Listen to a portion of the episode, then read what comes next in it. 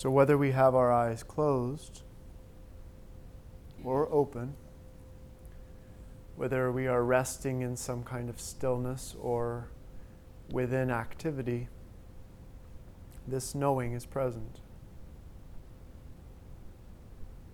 And so it is our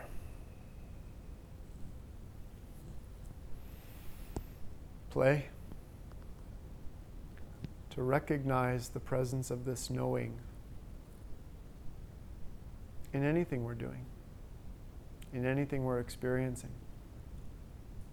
Because this knowing is primary before the thought, before the feeling, before the sensation, before the car passing by.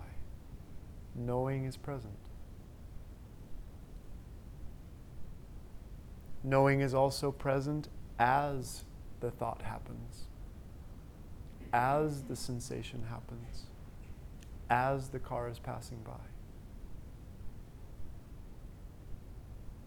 And knowing is present when the thought ends, when the sensation ends, when the car is gone.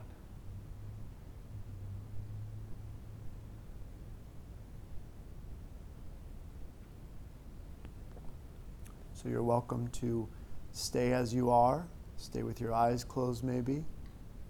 You're welcome to open your eyes. You're welcome to dance if you feel like dancing. Whatever this knowing wants to do with you, that's what you are here to do.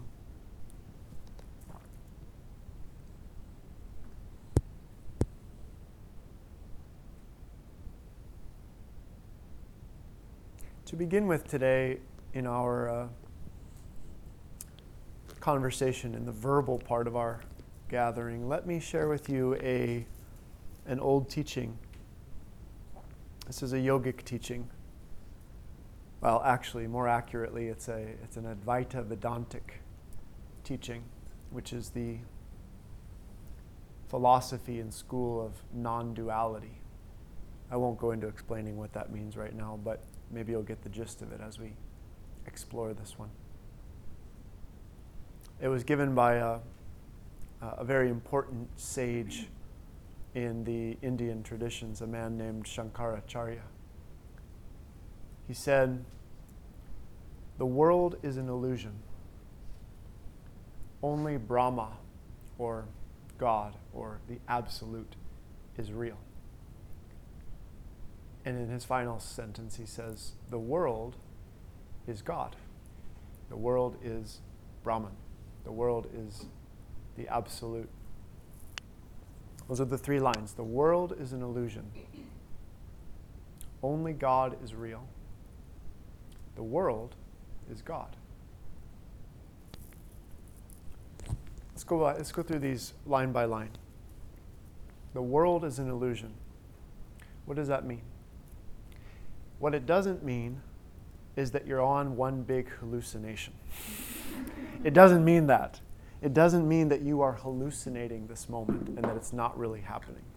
Or that, you know, there are actually no bodies here and we've just tricked ourselves into thinking that this is what's going on. Sometimes that's how the notion of illusion is taught in yoga. It's taught, the word for it is maya. And sometimes it's taught as though you're just on one big hallucinatory trip. But that would be uh, not quite an accurate way of understanding the notion of, an, of illusion. What Shankaracharya is really saying when he says the world is an illusion is he's saying the world that you make up in your mind is an illusion. Right? That's not to say that uh, you don't experience the world that you make up in your mind as real? You certainly do. If you think this world is a treacherous, awful place, that's exactly how you're going to experience it. If you think that human beings are basically corrupt and uh, selfish, that's what you'll experience. On the other hand, if you see that human beings have the seed of good in them and are precious, that will also be your experience.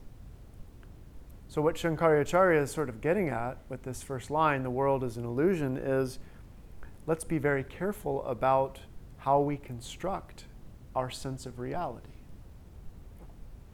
And you know, that's a difficult task because there are constructs of reality that we're not even aware, aware that we have. There are ways of perceiving and experiencing life that we don't even realize we're, we're even experiencing. So there's a degree of, of unconsciousness, there's a degree of being asleep to this illusion that we create for ourselves. One of the ways that we go about creating this illusion is that we create an illusion of self.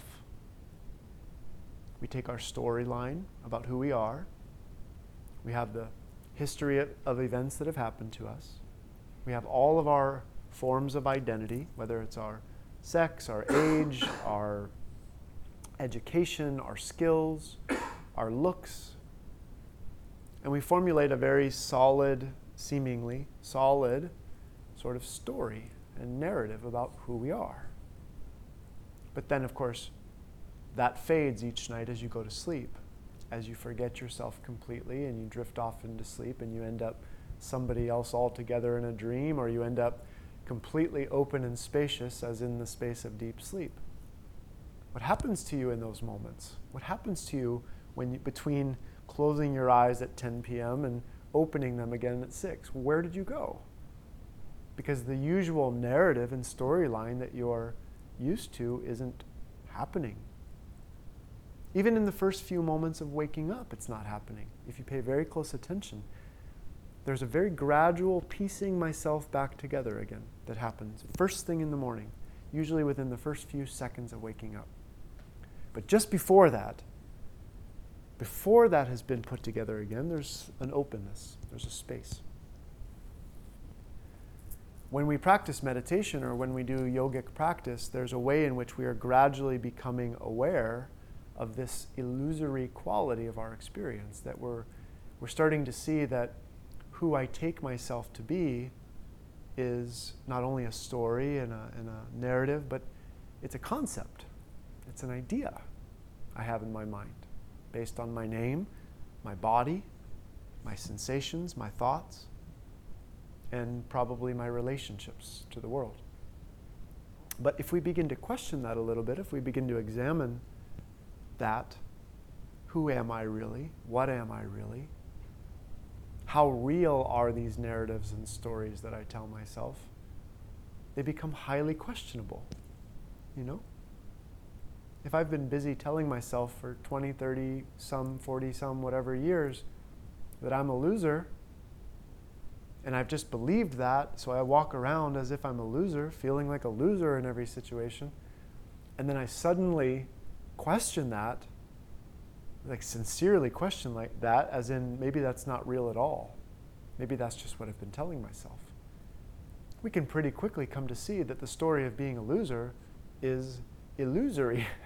it's, that's a good spin on that word. Illusory. You're a loser in the illusion. and there's a waking up that happens then. It's like, oh, I'm not confined to that story. I'm not confined to that narrative I've been telling myself at all. In fact, I might be entirely free of it. And we might come to see that that story of being a loser is not real, it's not true you know and then on the other hand you might be a very successful person with lots of money and lots of accolades and lots of degrees and lots of experiences and whatever you speak many languages and you might think that that somehow makes you bigger a bigger better person but you realize that's just as flimsy as being a loser right so there's a positive side to this and there's a negative side to this there's a side that we reinforce our idea of ourself in a positive way, and there's a way in which we do it in a negative way. But what is the reality? What is the truth? Who am I really? What, what's happening here that's not an illusion? What's happening here that's not made up by my mind? Well, we have a hint of that in our meditation that there's a knowing present, that there's a knowing and an awareness present that doesn't come and go like thoughts come and go, or like feelings come and go, or like sensations come and go, or like the cars come and go. That it's here before, during, and after any event that we can observe. That knowing is like a doorway in, a doorway into ourselves. I quoted uh, Muhammad in class. He said, One who knows himself, herself, knows the Lord. And that points to the second phrase that Shankaracharya uses when he says, Only God is real. When we temporarily see through the film, the screen of the thoughts and feelings and sensations that we're busy telling ourselves about ourselves or the world, either way,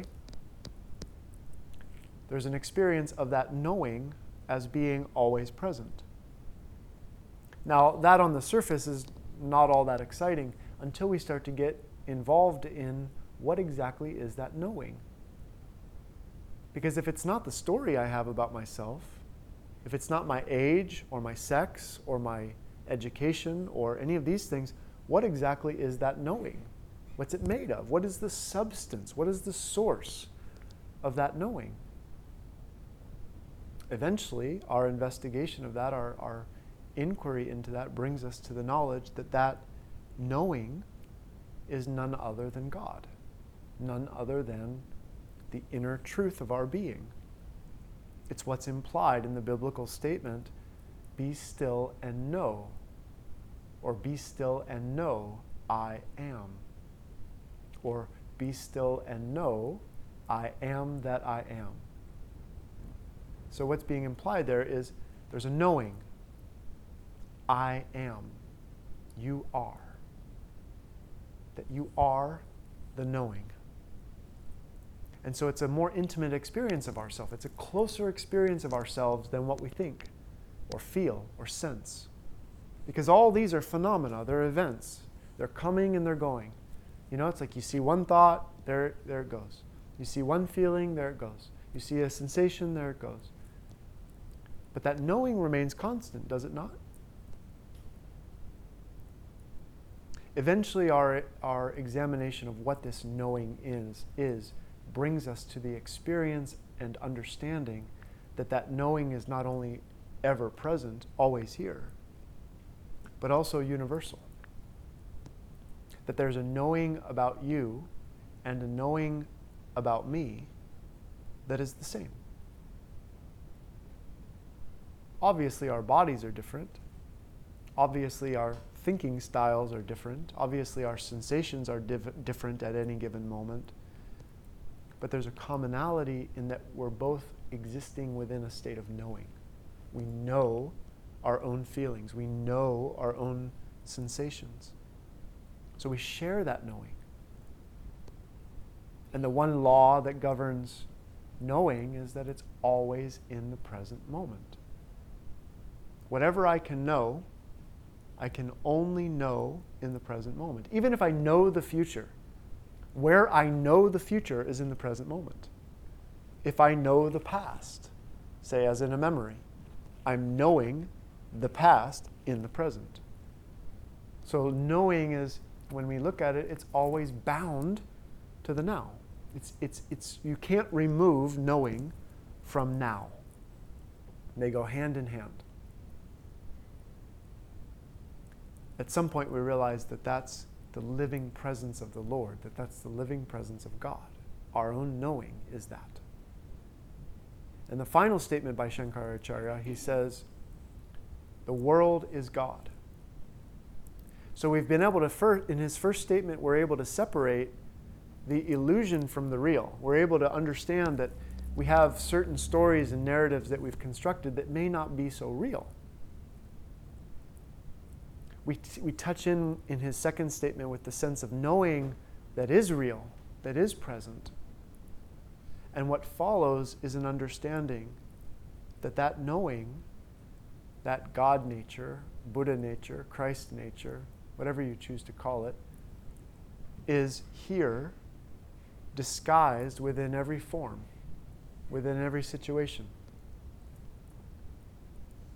So we actually see that the world that we were busy constructing, when it dissolves, when it crumbles, what's left is the face of God, the face of truth, the face of being everywhere. So now, not only am I not who I thought I was, but the person I thought you were isn't who you are either. Are you with me on this? Are you following? Okay, good. Which means that if I think you are so and so with so and so a name and such and such an age and on and on with all the details I could assign to you, I miss who you really are. I miss what you really are. So I miss myself and I miss you. But if we're attentive, if we're really here and we're immersed within our knowing, then what we look at when we see each other is we see the face of God. We see the face of being present, reflecting back on us. Right? But there's an intelligence in Shankaracharya's formula because you know, it would be nice if we could just skip to the third step and say, well, the world is God. It's all, it's all sacred. It's all beautiful. It's all incredible. But we can only do that once we've had some kind of breakdown of the framework for how we see the world, for how we see ourselves. You know, breakdown implies that it might not be so easy. Sometimes it's not. but ultimately, that if we are able to experience the breakdown of our illusory ideas about ourselves or the world, that's permitting a space for the truth to be known, that we might actually see ourselves and one another and the world clearly, truly, as they really are. Like when William Blake says, uh, when the doors of perception are cleansed, you will see things as they really are, infinite. You will see the infinite face of God disguised in everything you look at, whether it be a rock, a person, a car, whatever it may be. Right? That, of course, takes a breakdown because when you look at the car, you think you're looking at a car. When you look at a person, you think you're looking at their name and their history and their sex and their age and all those things because you're looking at a body. But what are you really looking at? What's really there? If you can recognize what's really here as you, your knowing, your awareness, your presence, then it becomes possible to see it there in the person, the car, the rock, what have you. So there's a really exquisite formula within this, within this teaching of Shankaracharya. It's like, let's break down our false ideas. Let's find out what's really going on here. And then, wow, what's really going on here is a lot more amazing than what I thought. The main symptom of living the illusory life is that life seems repetitive, dull, and it seems as though the best thing you can do with yourself is seek out endless forms of entertainment. That's illusory life. Not to mention the enormous undercurrent of suffering that goes on within that. That's what Buddha said. Buddha said, Life is suffering, life is miserable. But he wasn't talking about life in as it really is. He's talking about the life that you've constructed for yourself, the life of the mind, the life of the narrative, the life of the story. It's dead, it's old, it's no good, it's not alive. So if we're willing to have a breakdown, hopefully not a nervous breakdown, hopefully a, a glorious breakdown, there's a possibility that we might become disillusioned disillusioned. That the construct or illusion that we might be operating under would crumble, and that may give space for something true to be seen and known. We might be surprised by what we find. Might be surprised about who's actually here behind our eyes and ears and skin and then what's really there behind the eyes, ears, and skin of who we're encountering.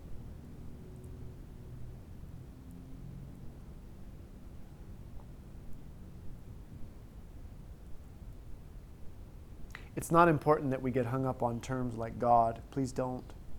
If you've never been to satsang before, you know that one day I'll use the word God, and, and then you might not hear that word again for six months because we use words like being, and we use words like presence, and we use words like the absolute, and we use words like yourself all the time. So if you hear a word like God, please understand that it, it may not carry the same connotation as what you've been taught God is. And that would especially be true for Shankaracharya's teaching, where when he says God, the word he uses is Brahman. And Brahman means more like the all, everything. It means something more like everything, the all that is, right? Rather than a bearded person living in the sky somewhere, you know. I'm sure most of you understand that, but I just wanted to be clear about that. It's quite difficult, though, for most of us because this illusion, this Maya, we take it to be real. You know? It feels really real that I'm the person I think I am with my name, age, sex, what have you. It feels really real. You know? But there are moments, plenty of moments, moments all throughout the day, where that story or that narrative is not being sustained, it's not being driven. You know? Simple moment. Like I said in class, a bird craps on your head, or you trip on the sidewalk, or you catch the, the hint of something cooking. And there's a moment where whatever story or narrative you're operating by, it just stops. There's a brief little pause, a brief little comma where it stops. And in that moment, if you were attentive to it, you would see that the illusory world that you live as yourself in that moment is absent. It's gone. It's gone. A moment later, you hardly noticed it and you're putting yourself back together again. You're worried about what you have to do at work tomorrow and what that person said to you at the bar the other night and whatever. You're going right back into the cycles again, right? The stories and the narratives and believing them to be real and operating as if they're real and reacting as if they're real and getting all angsty about them being real and, you know, then wanting to go on vacation because you feel so much angst about it, mm. and on and on and on it goes. Right? But there's a simple invitation, and that invitation is always, always, always now. It's now. We don't have to go on some glorious meditation retreat. We don't have to vacation to the beach in Mexico. That right now is that moment. Right now is that opportunity to just stop. That's what my teacher said. She was famous for saying that. Just stop. Right in the middle of, of your cycle, right in the middle of the movement, you know, right in the middle of taking the next step in your story, stop. Just right there. And check out in that moment of stopping what happens, what's present. It's glorious because it's an opening. It's a moment of not repeating the same thing again. So there's a moment of choice. You know, it's like you're on the highway, you think you're bound to the highway, and all of a sudden you see an exit ramp. It's like, whoo, let's take that. Off the highway, off the storyline, off the narrative, which suddenly then opens up a vast territory, you know, because we usually operate within a very confined perspective. This is who I am, this is what I like, this is what I do, this is who you are, right? But suddenly, in that stopping, there's a wide open possibility that takes place. We could call that wide open possibility God. And the thing to understand about the world, and man, when we see this, it really rocks us. The world isn't out there. It's not out there. There is no world out there reporting itself to you. The world is your own mind. And this can be shown, this can be proven. All we need to do is if, if you and I went into a room, just the two of us, one by one, and I wrote down you know, a paragraph or two, and you were detailing to me what the world is, I would come back with however many of us there are here, that many different answers as to what the world is. Right? Because the world is not a static thing that reports itself to you because if it was you, we would go behind closed doors and i would take down your story of the world and it would be exactly the same for every single one But that's not so. How we experience the world is highly variable based on a lot of different things, right? Perceptions of all kinds. But there's a question that we're brought to in the yogic path, in, in the path of meditation, which is what is the real world? What is the world that does not What is the world that is not altered by my story of it, or my ideas, or my experience of it? And that's where in this journey we seek truth. What is the true world? What is my real self? What's really going on here?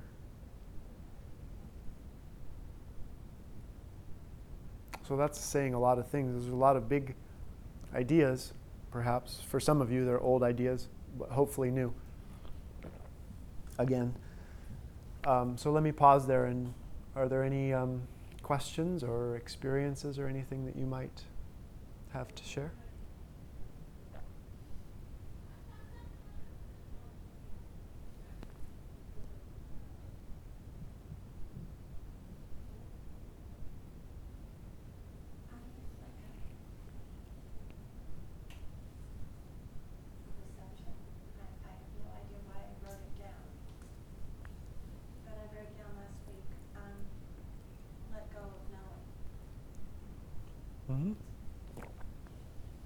Intellectual knowing? I didn't know why I wrote it down. I just wrote it down and I looked at it and went, okay. Mm-hmm.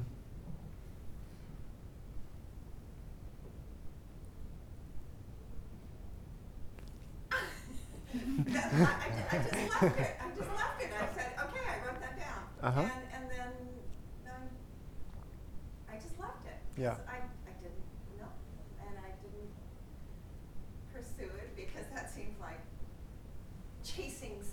Sure. Um, well, certainly, I think that that that points to the first the first of Shankaracharya's statements about um, seeing that the world is illusory, because the knowing that we have, most of us currently, is intellectual and it's and it's um, solidified, and it's rigid maybe, and those ways of knowing don't constitute a truly open consciousness or open mind. And so there is a need to let go of knowing. There's a need to let go of what I have known in order for, for some new possibility to emerge. So it's, it's quite relevant. The knowing I'm speaking of in the meditation is, is I, yeah, I okay, yeah, good, good, good, yeah. It's important not to know it's important not to know. You know, Socrates in ancient Greek was called the wisest man in Greek because he, did, he knew that he didn't know. Being, being in, in not knowing is knowledge. It is knowledge because there's a way where, as soon as we solidify, solidify our ideas and concepts about who we are or how things are, that's the moment of ignorance. Because in that moment, we've shut out every other possibility of how things could be or of who we are. You know, I'm always, when I hear someone say, I know who I am, I'm like, ooh, I feel bad for you. you know, because if I'm telling the truth, I have no idea who I am at all whatsoever. I can tell you lots about my body. I can tell you lots about my nervous system. I can tell you lots about my emotional tendencies. I can tell you about my relationships. I can tell you what kind of car I drive. I can tell you how I voted in the last election. I can tell you what my diet is like, but I cannot tell you anything about who I am. I have no idea. I have no idea. Zero clue. None. Not even a trace of, of anything.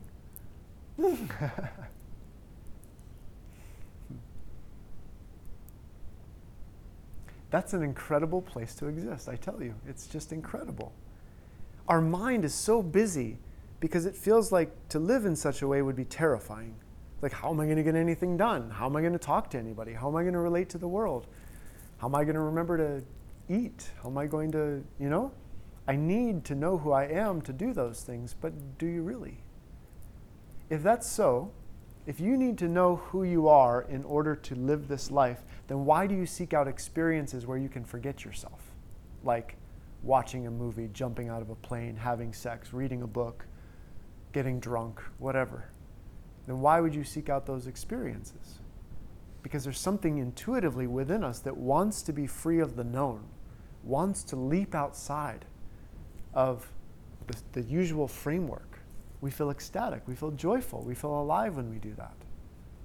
And yet there's this mechanism in us that tells us it's insecure to not know who I am. I have to know who I am.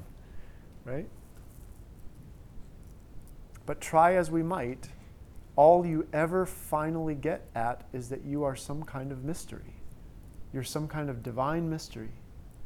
And every label you attach to that, every name, form you attach to that, just feels like a tight shirt, doesn't fit, not big enough to encompass what we are. Back when I was in college, I was like taking resume writing class or something like that, or I was in this group, Chicago Careers in Business, and we were learning how to write resumes. And it, it was introduced through the lens of the Oracle Delphi's Know Thyself. Mm. I just find it coming to me right now when you're talking about not knowing yourself. Mm-hmm. And so there seems to be a bit of tension in those concepts in my mind right now. Yep. Well, I think that's where Muhammad's teaching fits very well. He who knows himself knows his Lord. Or if we could say that knowing oneself at the ultimate, at the height, is knowing oneself as a mystery. There's levels, of course. I mean, you know, for a person, let's say for a person who's unaware of their emotional world, knowing yourself can mean becoming aware of your emotions. For a person who's unaware of the stories or narratives they have in their own mind, knowing yourself might imply becoming aware of those. So there are certainly levels to the knowing. And I'm kind of cheating by going straight more to the mystery part of things uh, because it's the culmination, it's the end, if you will. But there's certainly um, stages or levels to it of, of knowing myself. I mean, the most basic sense, we'll talk about this when we work with the chakras, is the most basic sense of one knowing oneself is knowing oneself as a body. That's the most basic. You can't get more basic and gross than the idea that you are your body. That's the most sort of elemental experience that we have. But it doesn't stop there. Because if you just thought of yourself as a body and I said, introduce yourself, then all you'd have to do is show your body. That's all you are. You're obviously something more complicated than that, right? You are your beliefs, your perceptions, your experiences, um, all of those things. So when I say, Who are you? you go not only from your body, but also into your history, right? And then we go a step further. It's like, Who are you now? Hmm. It starts to get a little bit more interesting then, right? And on and on. I won't go into great detail about the levels, but on and on it goes is that our experience of knowing ourselves is increasingly more subtle to the point where we know ourselves as a total mystery. Certainly in a resume writing class, you know, can you imagine? you get an application, name, the mystery, purpose, have no idea, history and education, the unknown. I think that's, I mean, that was part of the interesting thing, right? There's this, this room was full of like 200 college kids, and we're all like, I think, freshmen or sophomores in college basically in this room. And we had these CEOs cycle through the room and come and lecture us. And this one particular class was all centered around resume writing. And I like left that room being like, know thyself. What the hell? like, what am I? Okay. And and it was just really fascinating to me because I felt like after that it was this like as if like this cup was being poured and everyone in that cup was tumbling out into the same in- field, same industry, and then the blinders were all put on, Mm, and no one thought of anything else that was possible. right. And within my own class, like everyone went into financial services, investment banking, consulting, whatever.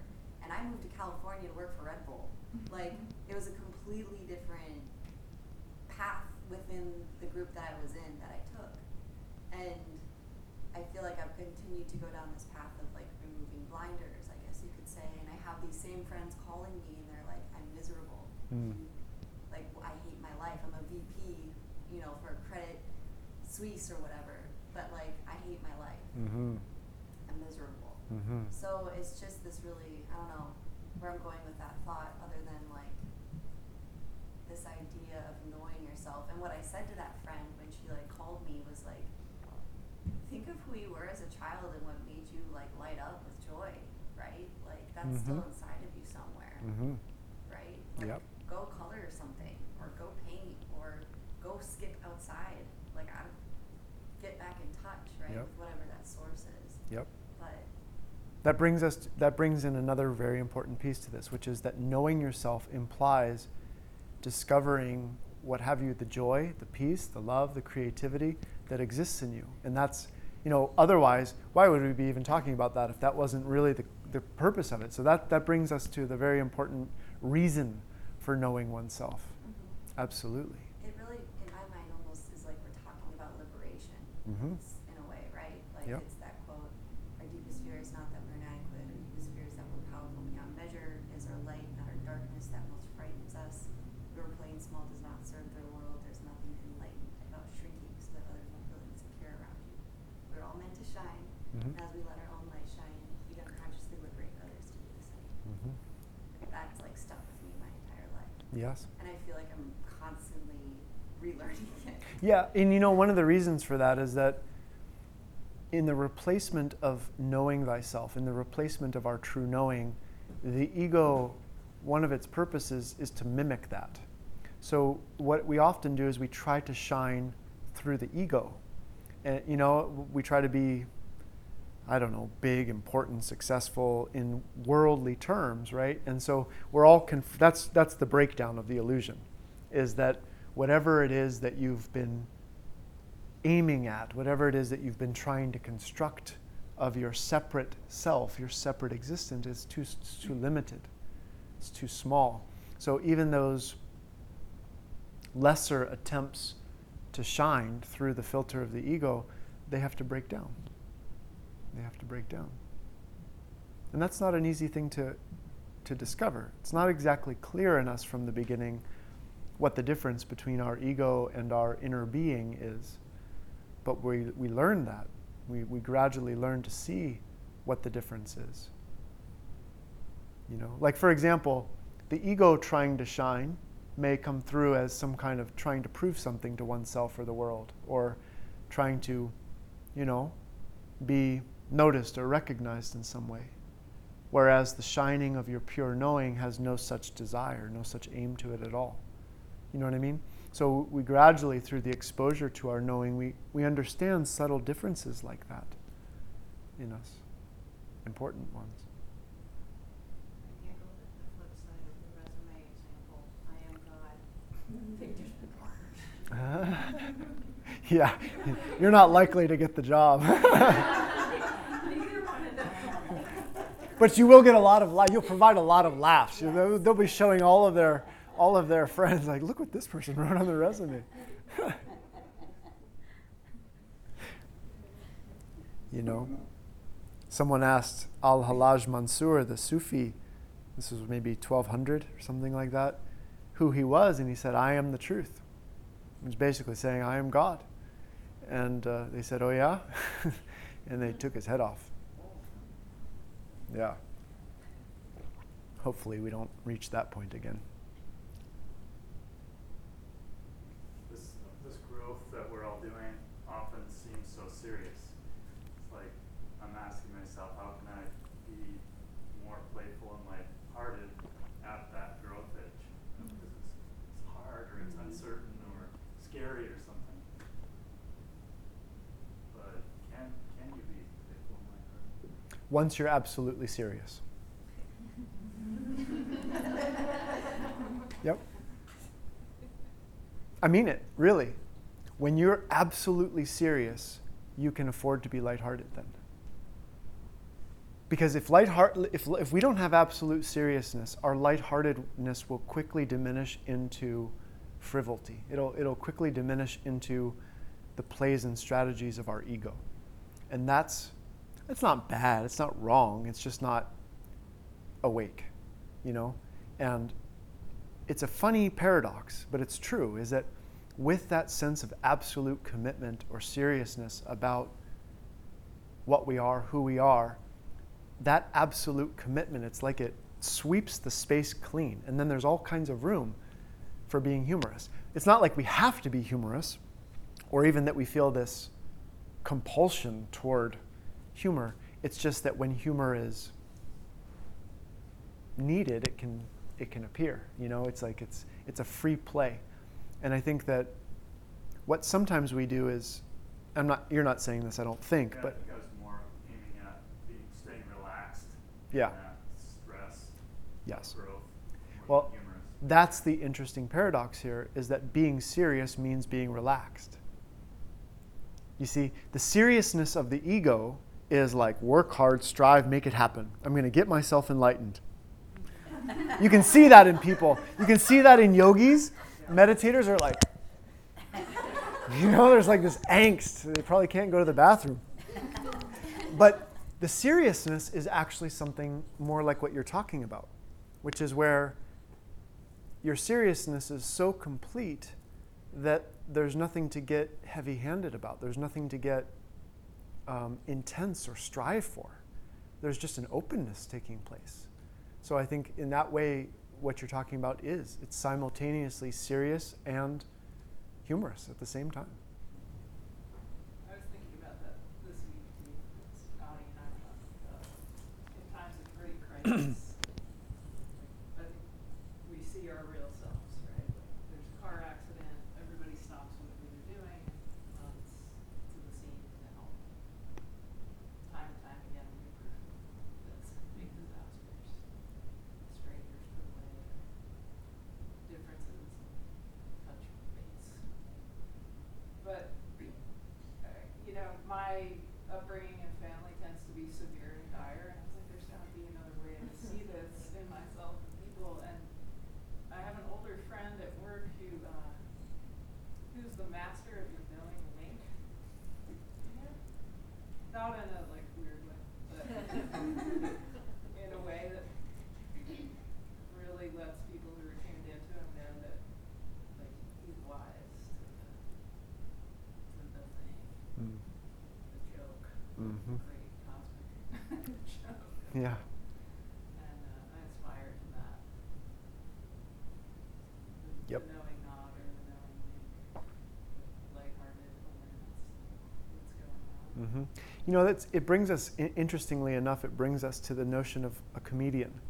Because one of the things that's absolutely remarkable about comedians is that they tell the truth.